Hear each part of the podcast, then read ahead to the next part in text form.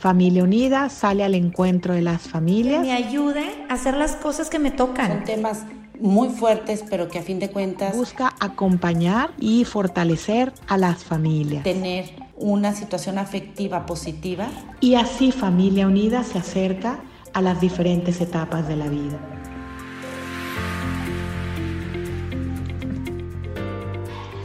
Hola, muy buen día. Doy la bienvenida a este podcast de Acompañándote en tu vida, de Familia Unida.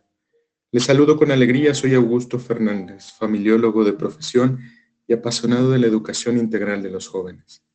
Radico en la ciudad de Morelia, Michoacán. Y quiero sumar con este esfuerzo de Familia Unida Internacional. Hoy recordamos a San Juan Diego Cuautlatoatzin.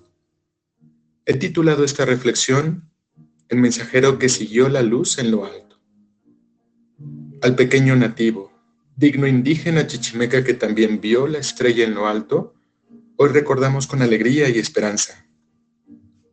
Escucha, ponlo en tu corazón, hijo mío el menor, que no es nada lo que te espantó, lo que te afligió, que no se perturbe tu rostro, tu corazón.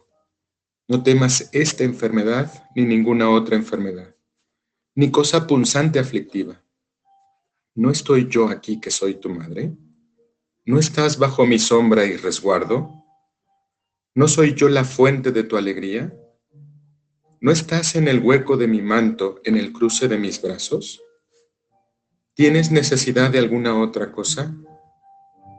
Y la señora del cielo le aseguró, que ninguna otra cosa te aflija, te perturbe, que no te apriete con, con pena la enfermedad de tu tío, porque de ella no morirá por ahora.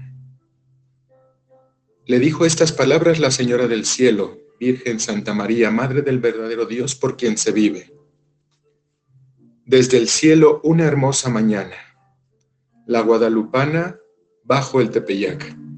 San Juan Diego es un personaje con quien nos identificamos la mayoría de los mexicanos, en ese encuentro personal con nuestra morenita del Tepeyac. Nacido en Cuautitlán en 1474, región que formaba parte del reino de Texcoco, Juan Diego pertenecía al grupo de los chichimecas.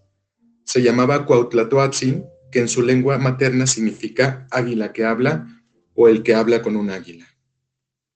Todos los sábados, desde su bautizo, hacía su recorrido a tomar la doctrina a Tlatelolco con los padres franciscanos. Un hombre de fe, esa mañana, el 9 de diciembre de 1531, vio por primera vez la luz radiante en una nube en lo alto.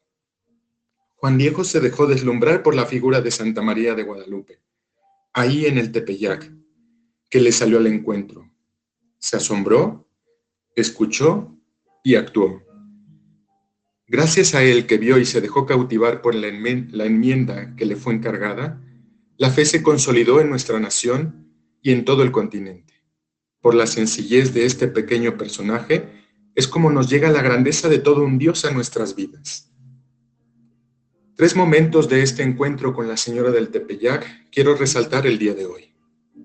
El asombro, la escucha activa y la obediencia diligente. La Virgen de Guadalupe elige a un hombre sencillo, nativo, un laico y un fiel cristiano. Lo elige para ser su mensajero llevará un mensaje a la cabeza de la iglesia local, al fraile franciscano Juan de Zumárraga, para que ella pudiera dar ese amor a todos los hombres desde su recinto, ahí en el Tepeyac.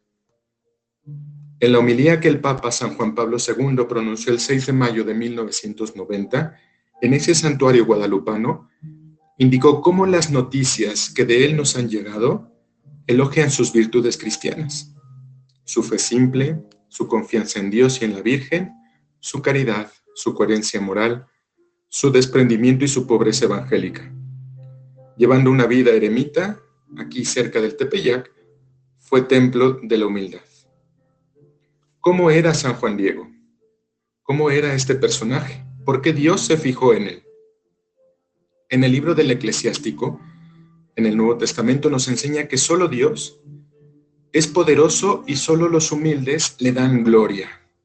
También las palabras de San Pablo proclamadas en la carta a los Corintios iluminan este modo divino de actuar la salvación.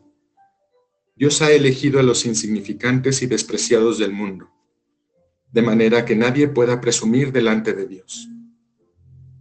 ¿Qué nos deja la actitud de San Juan Diego? Primero, saber escuchar todos los días la voz de Dios, esa voz que nos invita a hacer de nuestro corazón un templo para que ella pueda habitar. Aprender a obedecer sus mensajes, haciendo primero lo que Jesús nos dice en nuestra conciencia, e imitando sus virtudes, sobre todo la humildad, la prudencia, la obediencia y la sencillez. Y por último, la diligencia, de quien responde al llamado y va a transmitir el mensaje de la Señora del, del Tepeyac, nuestra dulce Madre del Cielo, a todos los hombres, españoles, indios, cualquier persona, comenzando desde la casa donde vivimos nosotros, ahí cerca también de nuestros amigos y familiares.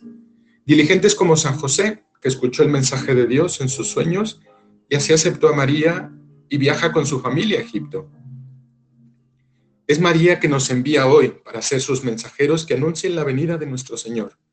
Preparen los caminos y enderecen los senderos como está escrito en el libro de Isaías, para que esta Navidad se alojen en el templo de nuestros hogares la Sagrada Familia, Jesús, José y María, que desde la sencillez, calidez y escucha de nuestro corazón recibamos, el mensaje de salvación y esperanza que nos trae nuestro Señor. Despedimos este audio con esta sencilla oración que brotó de su corazón. Mi Señora, Reina, muchachita mía, allá llegaré a tu casa de México, Tlatilolco, a seguir las cosas de Dios que nos dan, que nos enseñan quienes son la imagen de nuestro Señor, nuestros sacerdotes. Amado Juan Diego, el águila que habla, enséñanos el camino que lleva a la Virgen Morena del Tepeyac, para que ella nos reciba en lo íntimo de su corazón, pues ella es la Madre amorosa y compasiva que nos guía hasta el verdadero Dios. Amén. Agradezco a quienes han escuchado esta pequeña reflexión en el día de San Juan Diego. Que Dios les bendiga.